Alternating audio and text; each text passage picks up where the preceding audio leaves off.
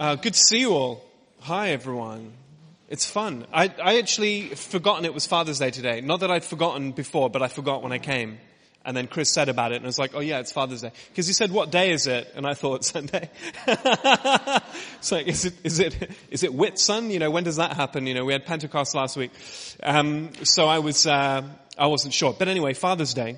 Um, oh, there we go. We're up on the PowerPoint already.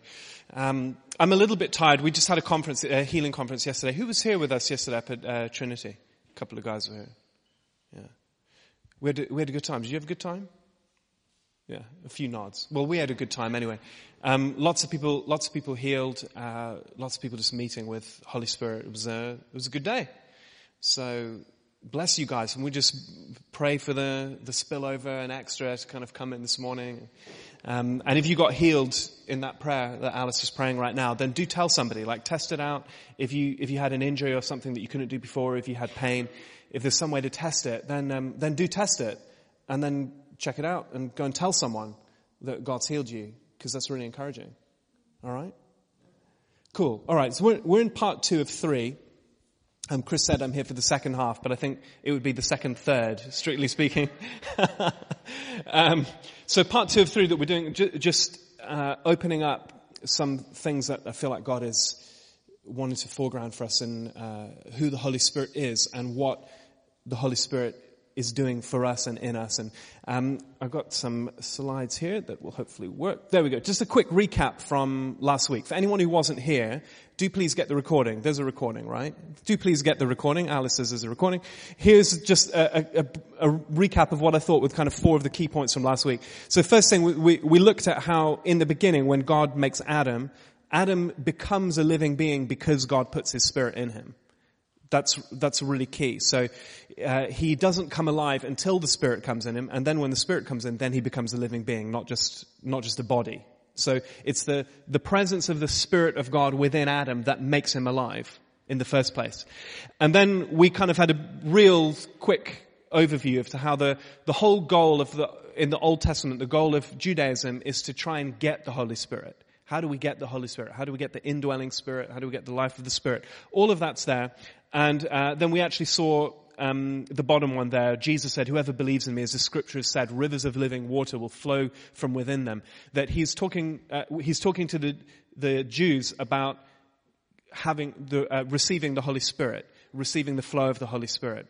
And so we, we looked at how everything finds its fulfillment in the coming and the release of the Holy Spirit um, and how the whole story of the, the Bible is pointing towards us receiving the Holy Spirit. And then the third one I put there was about the word prophet, but I'll come back to that a little bit later on.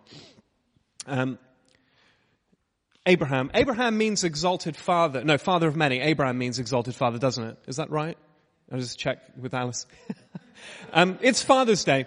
You know, I thought this morning uh, it, it, occurred to me it was just wonderful to hear you know the kids just celebrating their their dads and and what they mean to them in their lives. And it occurred to me that it, it's quite possible that in a room this size, that, that kind of may not, such a positive experience may not have been what you grew up with or, or, what you experienced and you know maybe maybe you didn't have a dad or maybe you had one and he wasn't there or he was there as much as he could be but maybe not in the way you needed him to be or maybe you had a dad who wasn't really much of a dad at all and i think that um, it caused me to reflect on my own experience actually, because I'd, uh, I'd say I'd gr- growing up, when I was a, when I was a young child, I had a good relationship with my dad, but then actually as time went on, it became a very, a very dysfunctional, very difficult, um, relationship with him. And a very broken relationship, and throughout a whole bunch of it had a whole bunch of knock-on effects, you know, in the kind of wider family and things like that. And it just reminded me of how uh, how the, the, the kindness and the compassion of God is able to bring healing and restoration in the most dysfunctional and the most broken of, uh, of relationships. And uh, I'm very grateful to Holy Spirit that that relationship is, uh, has been healed and is being healed really through God's intervention and not through any any clever means of sorting anything out on my side. But, uh, but God's really brought an awful lot of healing in, into that uh, that relationship for me. And so I just wanted to encourage you because you, you may you may be here and be very conscious of brokenness in relationships or difficult relationships or things not being the way that you want them to be. And I, I want to encourage you that all things are possible with God. He's able to heal anything. He's able to resolve anything. And I just want to encourage you that it's uh, it's possible. And it doesn't it doesn't matter. You may feel like oh I'm dis- you may feel I'm disqualified because I had a bad start.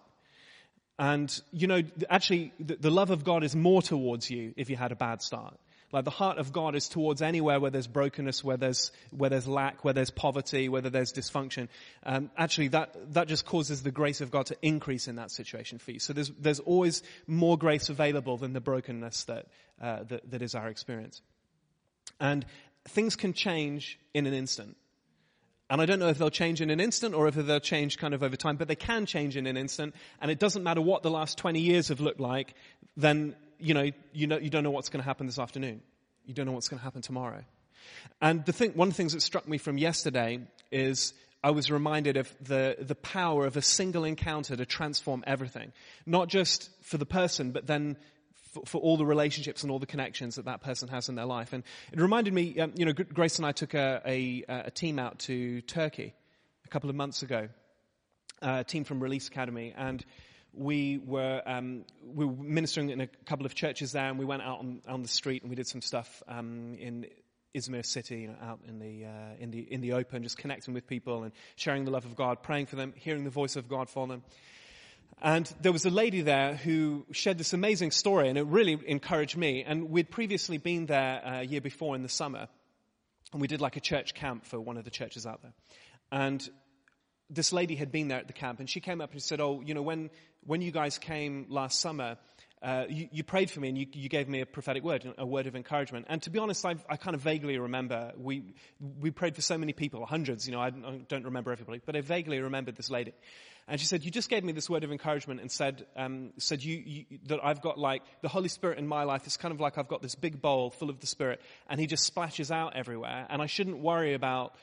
About splashing out because there'll always be more or something like that. Anyway just a simple word of encouragement. You know it wasn't a wasn't like a complicated it wasn't like i told her her telephone number and her date of birth and you know those kind of things. It wasn't like that. It was just a real simple word of encouragement that we probably all have had some experience of one way or another. Or if you haven't you can have an experience of it today for the first time. Um, but she took that and then what happened was her, her grandmother was in hospital sick in hospital, and she had to leave the, the church camp, and she went to the hospital to see her grandmother. And in the neighboring bed was a, uh, a young mum, and she was Kurdish. And if you know much about the kind of re- relationship between the Turks and the Kurds, you know it's a little bit tense and not, not always been a good relationship. And she was in there and she felt such a compassion f- from God for this young mum who was, who was sick in the bed next to her grandmother. And her grandmother was saying to her, oh, don't pay any attention to her. She's just a Kurd. You know, don't speak to her. You know, you don't, don't need to worry about her, you know. Um, don't consider her. And she was like, no, mum, but, but actually Jesus loves everybody. And it doesn't matter if they're a Kurd or a Turk or anything else or whatever the history is. Um, I really feel like I need to, need to pray for her. So she went to speak to this, um, this mum. And it turns out that, uh, this lady was, uh, dying of a terminal stomach cancer. And the doctors had said, there's absolutely nothing more we can do for you. You're, you're just that that's it. You know, you're going, you're going to end your life in this hospital bed. So they'd, they'd arrived at the most hopeless of situations, the most hopeless of diagnoses. It couldn't be more hopeless when they say, look, literally everything that has been done for you can be done. You're going to die. And she's a young mum. She's got kids. You know, it's, it's devastating. And this, uh, this lady said because she'd had that word of encouragement, she thought, I'm going to, I'm going to be bold to speak to this, this, you know, young mum and I'm going to offer to pray for her. So she does she, um, she prays for her uh, to be healed and she gives her her details. And the, the mum gives her, this lady, her details. But she said, unfortunately, she lost the details. So she wasn't able to contact them to find out what happened. And then a few days before we were, we made our second trip out in, um, you know, a couple of months ago, she said that she'd been contacted by this family who had kept her details. And they said, well, we've moved to another city now, but after you prayed for, you know, the mum, uh, she was uh, miraculously and supernaturally cured of the terminal cancer, completely cured. And as a result, the whole family became believers in Jesus. They moved to another, um, they'd moved to another city, and they just, they found her details and said, we just wanted to tell you, you know, we started going along to church to find out more about this Jesus we've come to believe in. And, um, and she was really excited because because God had done this. And she'd never done anything like that before. It's just one word of encouragement meant that she, she then meant, it meant that when she was in the hospital, she saw somebody who others would have rejected, who others would have looked down on and said, no, don't pay any attention to them. They're not worth your time. But she was able to see them where she hadn't been able to see them before. And she had a compassion for them. And she just simply went and offered what was in her hand, which was, I'll, I'll just pray for you. And God turned up in this incredible way that saved the life of a woman, saved a mother for the kids. I mean, you know, who knows what happens to kids in an environment like that if you, if you're kind of like an, an underclass, because the Kurds are like an underclass in Turkey. If you grow up without a parent, that's even worse for you. You know, it's bad enough um, if, if you've kind of got privilege, but this is a very underprivileged kind of group. Who knows what the long-term ramifications would be for those kids or for that husband? It wasn't just one, uh, somebody who got healed. That's incredible enough. But it's the, it's the children who got a mother back and the husband that got a wife back and the community that got a testimony back and, and all the potential for those, the, the, the future life and the things that can happen that were all locked up in that moment. And it just came from, it, it was just like, a, a, little word of encouragement. It's like that little stone in a pond that sends out these ripples. And, uh, you know, it's, it's wonderful because I, I can't take any credit for a miracle that happened. It wasn't, it wasn't my miracle. Like, all I did was I gave a simple word of encouragement, and I had no idea what this lady was going to do with it, but she took that, what God had done in her, and then she ran with it, and she ran way further than the, than the word. um, so I, I want to encourage all of us today, like, it, you, you never know what's going to tip the balance for something. The, the, tiniest thing, you, we talk about the straw that breaks the camel's back, which is kind of a negative image, but it works in a positive light as well. You never know when it's going to be the, the straw that breaks the evil camel's back, right? You don't know. Uh, I'm sorry for all you camel lovers in here. You, know? um, you, you, never know when it's that, that little thing. It, it might just be that one moment, you, and you never know when that's going to be. And the book of Ecclesiastes says you can't regard the bones in the womb. And what that means is when, when you're, you're pregnant, you don't know what's happening. Like, unless you have a scan. Obviously, in this day and age, you can have a scan. Back then, you couldn't have a scan. You didn't know what's happening. It's like, but something's taking place in the invisible. And then at a certain point, the visible becomes visible. But you never know when that's going to be. And then when that happens, everything's changed forever. And for us, we often go through life, we can get so settled and infected by the mundane that we just think the way things are is the way that they're going to continue which is true until it's not true anymore. And suddenly something happens and it, it, can just, just turn on the, the slightest pivot and the whole world turns on that pivot. And then transformation happens, breakthrough happens. Everything looks different than it was, was before. And you just never know. Could be right now. Could be in the next five seconds. Could be in the next five minutes. Could be this afternoon. You never know when those, those moments are going to happen. But actually, uh, Jesus is hovering over those moments, ready to interact with us, ready to tip things over into that, that next stage. So I just want to encourage, encourage us to be expectant. So that was my kind of extra, my little added extra for today. Um, Abraham's blessing. All right. So what we're doing here with this series is kind of wanting to bring to the fore what the life of the Spirit really looks like and how that arises from what Christ has done on the cross and what the implications are for us and how we can move and flow in it. And actually to open up and upgrade our vision, upgrade our perspective in what is available to us, what heaven has made available to us that we can walk in and enjoy right now. We don't have to wait for it. We can actually enjoy it right now and walk more and more into it. So, uh, but I wanted to show you this because I, I, know, I know you're a church that loves the Bible. Um, so I want to make sure that we, we kind of anchor this really in the scripture. So hopefully we, know, we maybe know something about the story of Abraham, right? God chooses Abraham and he blesses him. Okay? This is not too deep theology yet. So he chooses Abraham and, and, he blesses him. In Galatians, the apostle Paul says this about the blessing of Abraham. He says, uh, he, that's God, redeemed us in order that the blessing given to Abraham might come to the Gentiles through Christ Jesus, so that by faith we might receive the promise of the Spirit. So here, Paul equates the blessing given to Abraham with the promise of the Spirit. They're the same. The promise given to Abraham is the promise of the Spirit. So Abraham's blessing is the Holy Spirit. Remember last week I said the whole trajectory of the Old Testament points towards how do we, how do we get the Holy Spirit effectively? like, how do we have the Holy Spirit? How do we have the life of the Holy Spirit? Uh, that's the whole, the whole direction. So here, this is what it looks like for, for Abraham. Paul says, that the blessing given to Abraham was uh, the, the blessing of the Holy Spirit. And next week I'm going to unpack this a little bit more um, from this passage in Galatians. Um, but I wanted to kind of foreground this. Abraham's blessing is the Holy Spirit. So, and then we know from Abraham, God uh, has the the children of Abraham, the children of uh, Isaac, the, the, the Israelites. So the tribes of Israel, um, especially uh, the Jews. You've got the, the, the Old Testament is the story of God's interaction with them uh, with the Israelite uh, people and their kind of interactions with the Holy Spirit, I guess we can say. Um, so, in that story, we know God chooses Moses, right? So, if you haven't heard of Moses, Moses is uh, is kind of he's raised up as like a leader, as a redeemer, um, kind of a, a savior, a, a, type of a savior for Israel. So, uh, the story is that the, the Israelites they get imprisoned in Egypt as slaves, and then God raises up Moses to come and rescue them. And then you can kind of go watch the old Charlton Heston film. Um, which is called what now? What's the Charlton Heston film? You don't even remember. Not Ben Hur, the other one. He's Moses, right? Ten Commandments, right? It's called Ten Commandments. Charlton Heston. oh dear. Apparently he's like the spokesman for the NRA, you know, in, uh, in America, Charlton Heston. He's, he's, he's, totally like kind of gunman. But anyway, he's, he plays a good Moses. Um, so God, God, chooses Moses to deliver uh, Israelites um, out of Egypt. So Moses is called a prophet. He's kind of like the senior prophet in uh, in Judaism. He's like the key guy. He gives the Ten Commandments. He's kind of the the, the author of the law. Um, he's like the ma- the main guy.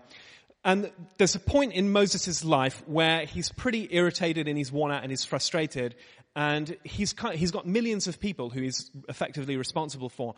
And the way in which he's responsible for them is actually by the Holy Spirit living in him. This is what the Bible shows us. It's not Moses' own power, his own wisdom, or his own ability that enables him to be effective in leading and uh, administrating Israel. It's the power and the presence of the Holy Spirit working in him that enables him to do it. But at a certain point, Moses is like, it's too much for me. And God says, what I'm going to do is I'm going to spread the load. So he says, I want you to choose 70 men. I've kind of abridged this a little bit for the sake of brevity. So choose 70 men, 70 elders in Israel, and then I will come down and I will speak with you there. That's at the tent of meeting. And I will take of the Spirit who is upon you, and I will put him upon them. So there's this interesting story where Moses has kind of got got the Spirit on him, working with him, and God's saying, I'm gonna, I'm gonna apportion some of my Spirit the person of the Holy Spirit, and I'm going to take some of him and I'm going to put him on 70 elders. This is kind of really interesting image, isn't it? And I don't know if you can imagine what that might look like from God's perspective or something. It's certainly kind of weird. But anyway, this is the story. And then what happens is uh, Moses calls the 70 elders, but only 68 turn up. So 70 are chosen, but only 68 turn up, right? So two are chosen, but they don't turn up. They're, and this is really, really insulting. This is like gross rebellion. This is them sticking up two fingers to Moses and saying, no way, we're not going to come. We're going to sit in our tents, you know, and have, have our own uh, party out and forget you. Um, so it's really, really insulting. You know, it's like if you got um, uh, no, well, well, let's let's not go to to uh, let's take, not take too many kind of political analogies about um, you know how you, how you might in, in, insult a leader by not going to uh, an invited banquet or something like that. Um, but uh, anyway, it's kind of like this uh, this idea is that you, you you've got you've got the main guy who invites you and says you're going to get the Holy Spirit from me and you don't turn up, I mean, that's like, it's not just grossly offensive to Moses, it's grossly offensive to God. I mean, it's, it's total rebellion here. It's not even just like a little misdemeanor. This is them being really bad guys. So they stay in the tent. Anyway, what happens? It says, he, that again, that's God, took of the Spirit who was upon him, Moses, and placed him upon the 70 elders. And when the Spirit rested upon them, they prophesied. But two men remained in the camp, and the Spirit rested upon them. Now they were among those who had been registered but had not gone out to the tent, and they prophesied in the camp. So here you've got two people who are in gross rebellion, gross disobedience, who don't come when they're called, even though they're elected, they don't come, and the Holy Spirit lands on them anyway. But this is, and this is even more offensive. This is so offensive because now it's not only that they've insulted Moses and they've insulted God, but they've also got the, the Holy Spirit, the same as the people who didn't insult Moses and didn't insult God.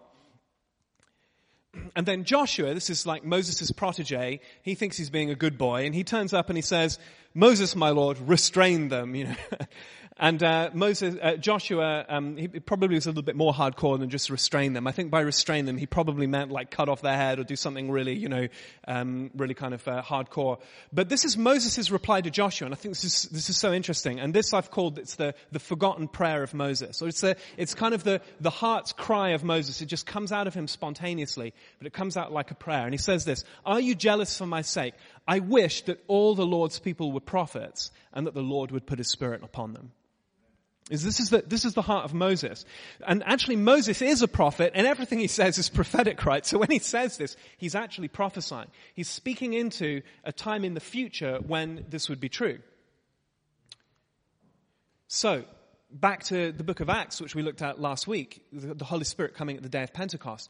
Uh, after the Holy Spirit's come on the day of Pentecost, the disciples all spill out into the street and then, Mo, uh, not Moses, Peter gets up and he preaches and he, he quotes the prophet Joel. And this is what he preaches. In the last days, God says, I will pour out my spirit upon all people. Your sons and daughters will prophesy. Your young men will see visions. Your old men will dream dreams. In those days, I will pour out my spirit even on my servants, men and women alike, and they will prophesy. You see here, this is the fulfillment of the prayer of Moses. Moses' desire is that the, the, the resting and the abiding, the abiding, the empowering and the life of the Spirit would not be for the reserved few, but would be for everybody. Because in the, in the Old Testament, you had this picture of here's Moses and he's got the Spirit and everybody else has to come to Moses because they need the Spirit. This is the image. It's a simple image. And Moses is like, it's too much for me, so let's get 70 others and it'll be apportioned out to them and then they can help to get the Spirit to the others. But even so, there were still those who apparently didn't have the Spirit. Or certainly that's, we're not shown them having the Spirit. Those who had the Spirit were called prophets. And we talked a bit about what it meant to be a prophet last week. And again, in the, in the last slide, I'm going to go back into that to anchor it and land it for what does this mean for us today. But the key thing here is when Peter gets up, he says, what you, what you are seeing is the promised Holy Spirit. This is the promise given to Abraham. This was the promise that was hidden in the story of Genesis when it talks about Adam becoming alive because the Spirit's in him. This is the, the promise that is the prayer of Moses. It's the promise that was prophesied by Joel. And this is what it looks like. This is the, the experience that they were in in the day of Pentecost. The outpouring, the overflowing exuberant joy. The people who saw them thought they were drunk. Peter had to explain to them that we're not drunk, we haven't been drinking heavy liquor. He had to actually explain it because that's what it looked like to them. They were so ecstatic, they were so overflowing. And one of the definitions we looked at for prophecy is this, is the ferment, is fermentation. The word prophecy literally means fermentation, or the bubbling or the boiling over. The reason why fermentation is because if you've, if you've ever done any homebrew, and you've kind of fermented, you, you know, it gets, it starts bubbling around, right? My dad used to like making uh, ginger beer, and he, you know, the longer you leave it, the more alcoholic it gets. it, it ferments more and more. And actually, if you leave it, if you leave it in the bottle, it will burst the bottle. You know, because as it's producing the gas, you know, it'll, it'll ferment out like that.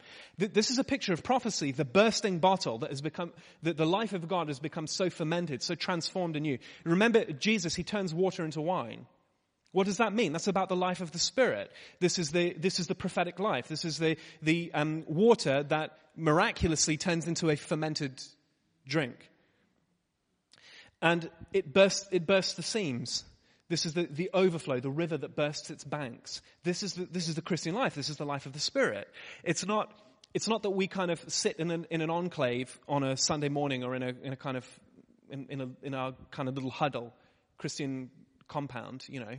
Nothing wrong actually with, with having that, but it's supposed to burst its banks. The river is supposed to burst its banks. It's supposed to overflow. It's supposed to transfer and it's supposed to multiply. It's like one word of encouragement is supposed to become a healing miracle, which is supposed to become a thousand healing miracles or whatever. It's, it's supposed to multiply. As we give away the life of God, it multiplies and it increases and it transfers and it, it moves from person to person. And, and this is how the Bible says the earth will become full of the knowledge of the glory of God. So the earth is already full of the glory of God, but it's going to become full of the knowledge of the glory of God. Knowledge meaning the intimate acquaintance with the, the, glory of God, the experiential knowledge of the glory of God. Last week we looked at the spirit of truth will lead you into all truth. We should better translate that as the spirit of reality will lead you into all reality. It's the reality of the life of God. It's not an intellectual idea. It's not just an assent. Yeah, I believe in Jesus. Yeah, I believe in God. Yeah, I, be- I believe that God lives in me, or, or those things. That, that is wonderful that you do, but the, the Holy Spirit is here not to educate your mind. The Holy Spirit is here to burst your banks. He's here to, he's here to bust out. Which is why I like to pray. You know, we, we, we love the prayer, come Holy Spirit. Great prayer. But I like to pray, come out Holy Spirit. Come out. Because I know like what the problem is I, I try, I sometimes hide him. You know, I sometimes hide him. Do you sometimes hide him? And for, we hide him for all kinds of reasons. Sometimes we hide him because we, we're not confident that we really have him. Sometimes that's what hides. We're not confident that we've really got the divine spirit, the God who created the entire universe with a single word and sustains it by that word, who is Jesus Christ, is living, dwelling, abiding in us permanently. We sometimes forget that. I mean, the Bible says in Christ, all the fullness of the Godhead, Father, Son, and Spirit dwells in bodily form. And you have been given fullness in Him. Like, that's pretty nuts. Do you actually believe the Bible? I don't think you do. I don't think there's a person in this room who believes the Bible. I'm going to include myself in that. None of us believe the Bible. I don't believe it. If you, if you really believe that, in Christ, all the fullness of the deity dwells in bodily form, and you have been given fullness in Him, you do not believe it. You don't. You're an unbeliever. It's just like the, it's just like the Bible says you don't know how to pray. Did you know that? As soon as you think you know how to pray, you're wrong. The Bible says in Romans 8, we do not know how to pray. Full stop. you don't know how. So as soon as you think you know how, you've already shown that you don't. it's a beautiful inversion because this is how much it doesn't depend on us. What does it say in Romans 8? You don't even know how to pray, but the Holy Spirit. The Holy Spirit is the one with even groans that are unutterable. He's the one who makes intercession. He's the one who makes prayer. You see, the, the, whole, the whole Bible is trying to hand you a death certificate. It's trying to get you to recognize that you are not the key factor in this equation. That what God has done is He has taken you out of the way and replaced you with Jesus. That's the Christian gospel. He's taken you out of the way and replaced you with Jesus. When you're seeing the face of Christ, you're seeing a mirror. Then that mirror reflects back who you really are. It's what Paul said. He said, we behold the face of the Lord as in a mirror. It's a weird statement. Why would you say you behold the face of the Lord as in a mirror? When you look in a mirror, you see yourself. When you see the face of Christ, that's when you see who you really are. The apostle Peter found this out. Jesus said to the, the disciples, who do men say that I am and who do you say that I am? And they had all these ideas. And then Peter said, you're the Christ, the son of the living God. He was called Simon at that point in time. And Jesus said to him, uh, blessed are you, Simon, son of Jonah. Flesh and blood have not revealed this to you, but my father who is in heaven has revealed this to you. And I tell you, you are Peter. And the word Peter means rock. And he says, and on this rock I'll build my church. So the moment that Peter caught by revelation the true identity of Christ, immediately what was reflected back to him from Christ was Peter's true identity. His true identity and his calling were there immediately in the moment. We spend so much time, so much effort trying to find out our purpose, trying to find out our identity, trying to improve in this area, trying to improve in that. Great, brilliant, do it. But if you want to know who you are, you have to look in the mirror. What does the mirror, who is the mirror? The mirror is the face of Christ. All throughout the Old Testament, there's this whole thing about people can't see the face of God. If you see the face of God, then you're going to spontaneously combust. Until the day that Jesus comes up and you see the face of God and then you find you don't spontaneously combust. Jesus is not a lesser God than the Father. By, by turning up and, fa- and eyeball to eyeball, when he eyeballs Peter like that, he's completely undermining this idea that we, we can't look at God, we can't come to him because we'll just blow up if we come near him. Jesus blows that completely apart because he turns up as the face of God. Jesus isn't less than the face of God. He's not like subordinate somehow. He is the face of God. When you see the face of Christ, you're seeing the face of the Father. You see God face to face. You're supposed to see God face to face. And you do. In fact, the apostle Paul says, we, we do behold the face of the Lord as in a mirror. And you have seen the face of Christ. And all we need, really need to do is actually just gaze into Him more. As the, the more, the more you look into Him, the more that, that transfiguration happens. The more we are reconstituted into His image and into who we truly are. That's the Christian way. The more we see Him, the more we become like Him. That's why Jesus said to Mary and Martha, only one thing is needed. That's what Mary's doing. What was Mary doing? She was sitting at the feet of Jesus, just looking at His face. Jesus said that's the only thing that is needed. See, we like to multiply all the things that we need to do. We need to do this, we need to do that, we need to accomplish this, we need to accomplish that. Again, I'm not undermining all good things to do, probably. But Jesus actually says there's only one thing that is needed, which is what Mary is doing. And she has parked herself on the floor, pretty passive, to be honest. She's sitting on the floor. There's all this work that needs to be done. She's not doing any of it. She parks herself on the floor and she's just transfixed. Transfixed, eyeball to eyeball with Jesus because she's seeing the face of God. And that's how she's transfigured. That's how she's transformed. That's how she grows into who she's truly been made, uh, made to be. That's how the life of the Spirit in her just, it, it, it catalyzes and bursts, bursts out into all, all four directions. It's just in, in seeing Him. This is, the, this is the Christian life. Actually, let me just point one more thing out from here, and I'm going to again pick this up next week. I, I want really to be even more controversial f- this morning. Uh, because I want you to notice that God said, God doesn't say, I will pour out my spirit on believers. He says, I will pour out my spirit on all people. Actually, it even says there in the, in, in the Greek, it's all flesh, which is even more, uh, even more controversial because flesh is like a negative, often used as a negative word for people. You know, to, oh, it's all fleshly. Actually, Jordan was joking, he's just feeding the flesh, right? It's usually used as a negative word because there are other words you could use to talk about like the physical body. So flesh is kind of a pejorative word, you know, it's a negative word, vulgar word maybe. And when God says, I'll pour out my spirit on all flesh, it's like, oh, well, hang on, God can't do that because that's, unholy. that's unholy. That would be offensive to God to do that. God says, no, I'm going to pour out my spirit on all flesh, on all people. And Peter says that is exactly what happened on the day of Pentecost, that the Holy Spirit was poured out on all people. And then he clarifies further and he says, in those days I'll pour out my spirit even on my servants, who we might say are the believers, right? So, so the, the coming of the Holy Spirit is first poured out on everybody. Everything and then he says even, which is like saying especially. It's like an especially moment, especially on those who actually believe it and who, who are going to work with it and run with it. And this is back to this image of the elders. You had 70 elders and they were all, they were all elect. They were all chosen to receive the Holy Spirit. And in this case, 68 of them, they came to serve and they were like the even. But there were two in that story who weren't, but they still had the Spirit poured out on them and they still prophesied. They still had, and actually the prophecy means the bubbling up from the inside of the Spirit and the, and the, the, the word and the message of God. So I mean, I'm going to leave you to chew on that for a week and ask the question, what does that mean for those who were, who, who were disobedient in that?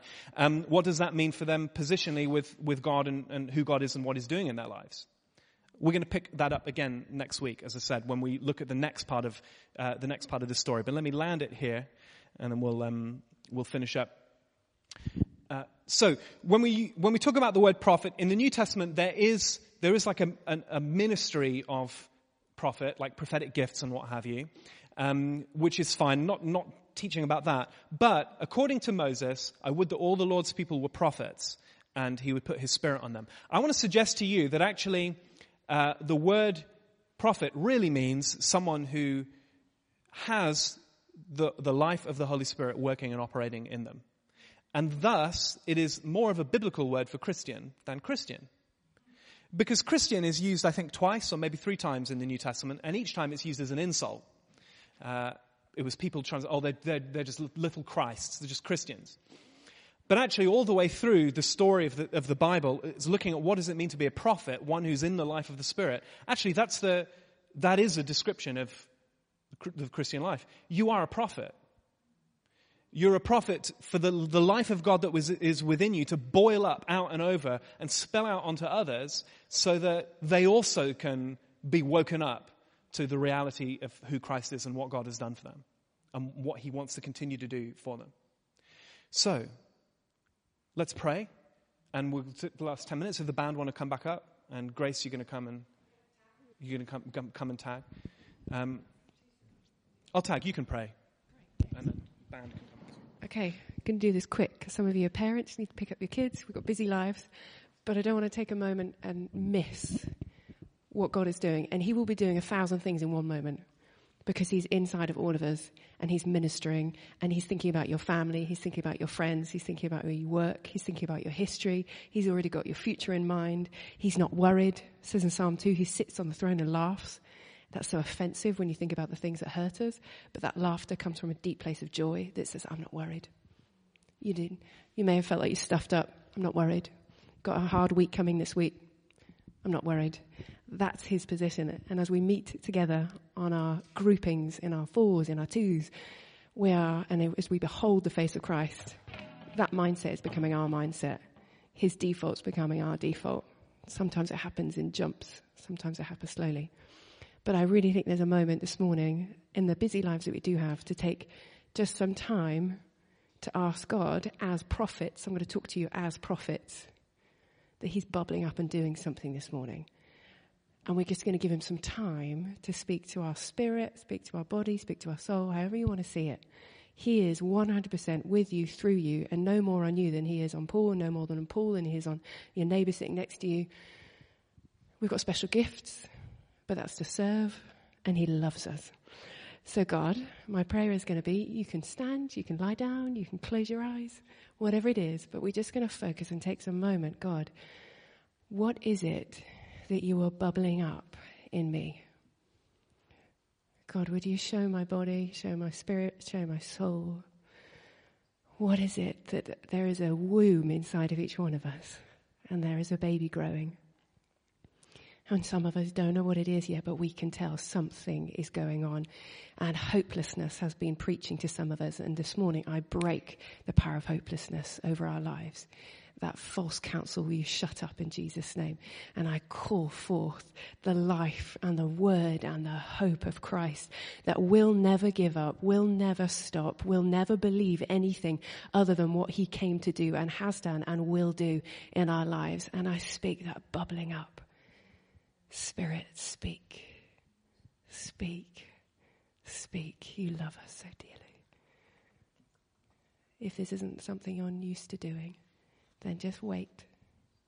Just wait. Sometimes it's a, a memory that comes up. Sometimes it's just a picture. And sometimes it's just a small feeling of hope.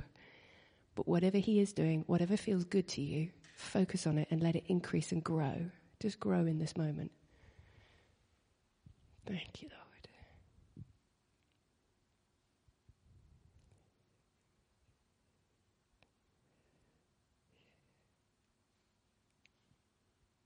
Yeah, speak increase. Increase what you're doing, God. Increase the bubbles. Increase the hope. And the giftings and callings of God. I speak life in Jesus' name onto every single one of you. There's no person in this room that this prayer isn't affecting, and there's no person in this room that this message wasn't relevant for. And I bless you. I bless you. I bless your life. I bless your history. I bless your future. I bless your dreams. I bless the pain in your life. I bless the place where you're suffering and, and, you are becoming more like the face of Christ as you hold on and you carry on. I bless the breakthroughs. I bless the high points you had and you're still wishing you'd have them again. And I bless that you've never seen the height of God until you go home with Him. There's always more. There's always increase. If you didn't know God before walking into this room, then I bless you with the greatest friend you've ever had. I bless you. And we bless you with this message of hope. And as you walk out of this room, nothing gets left behind. The whole thing goes with you. The whole thing goes into your home. The whole thing goes into your workplace.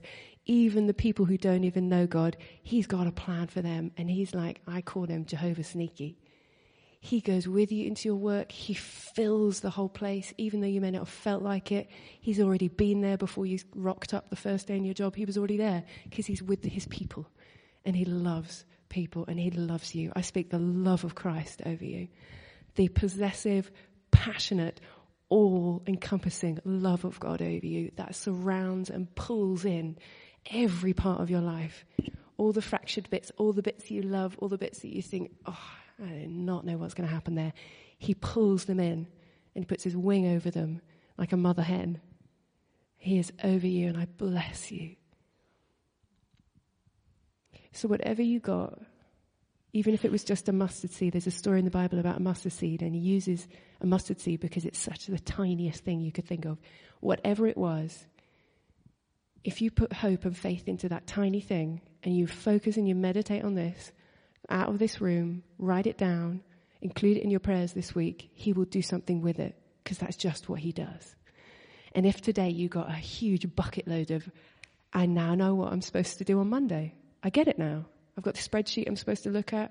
I didn't know what I was supposed to do. Go do that thing. Just be faithful with what you have. And you will start to see increasingly the life that you wish you were living in someone else's life. You realize if I really saw who I was, I'd never want to be anyone else. Because you start to see your life as the prophetic story that He is speaking to the rest of the world. But not just so that you can get everyone as a ticket to heaven, but because He wants His children to reflect the joy and the passion and the love through which He has with the Jesus, Father, and Holy Spirit. Our life is coming to more and more reflect the love that's going on in that dynamic. And He's not waiting till you get home to heaven to impart into that into you. He's wanting to do it now and today. And that's how crazy we are as believers. That we're not waiting for a ticket to heaven. We're believing that the whole shebang is being brought into right now and it's through your life. So I just want to speak that again. Through your life. Not through the person next to you. Through your life. You're not worried about the person next to you. Not concerned about what anyone else has got. Your life. Your life. Your life. It has so much value. He died on the cross for you. He, there is so much value on you. So I bless us today, and I speak that to myself, Lord, bless us today that we might start to increasingly walk in the value through which we have in our life and how much you are moving on our life. How much you died and resurrected that we might have a hope and a future. Thank you, God. And I just want to encourage you as we bring this to a close, we will play some music because I personally find that worship and even just sounds of music, it's not always worship music I listen to, I just hear God on it. Something that, there's something that He does in music. So we want to give a value for that. But if you need to go, you can go. But I do want to encourage you that, as Alice was saying earlier, we are a priesthood of believers. And there are people around your table that need to hear what you just got. They need to hear because some of us are wondering, did I, did what I just got, is that really okay? And they'll hear you say your testimony and we'll realize, oh, it is okay. God starts with small. Sometimes he does massive, but sometimes he just takes the tiniest, littlest thing and he promotes that and shoves it right to the fore. And if you don't value that little thing, he's not going to do that because it's like you just, you just let it lie on the ground. So I want you to encourage to share, if you have time, amongst your table what did he just show you? Did he remind you of something? Did he convict you of something you've forgotten about? Did he give you a hope? Did he remind you of some testimony you've heard? Whatever it was, just share it amongst you. And if you feel to, just pray, pray it. Pray God would land on that this week and would do something that we just couldn't expect him to do. Because that has to start to become our norm, where we start to live in a place where we actually pray courageous prayers to go, it doesn't matter how many times I pray this, I'm always going to start from, God, do something that I couldn't do unless it was you. Like, you have to be in my life bigger than I could just make you up. Because that's not the kind of life that we want to live, is one where it's the size of our brain. So, if you feel to, and if you have the time to, can you share with each other what was it that God just showed you is bubbling up? And if you've struggled to hear anything, can you pray for that person to hear something? Maybe you're the conduit this morning. Whatever it is, value the small, value the big, and He will do something with all of it. Is that okay? Is that all right? And I know that some of you, if you're needing prayer for anything else, there's a heck of a lot of us in this room that just love to pray. I'm one of them. And so just come and find someone who's just loves to pray, and we just pray the heck out of you. And we'll keep doing it until God sees something move in your life. Amen. Thanks, guys.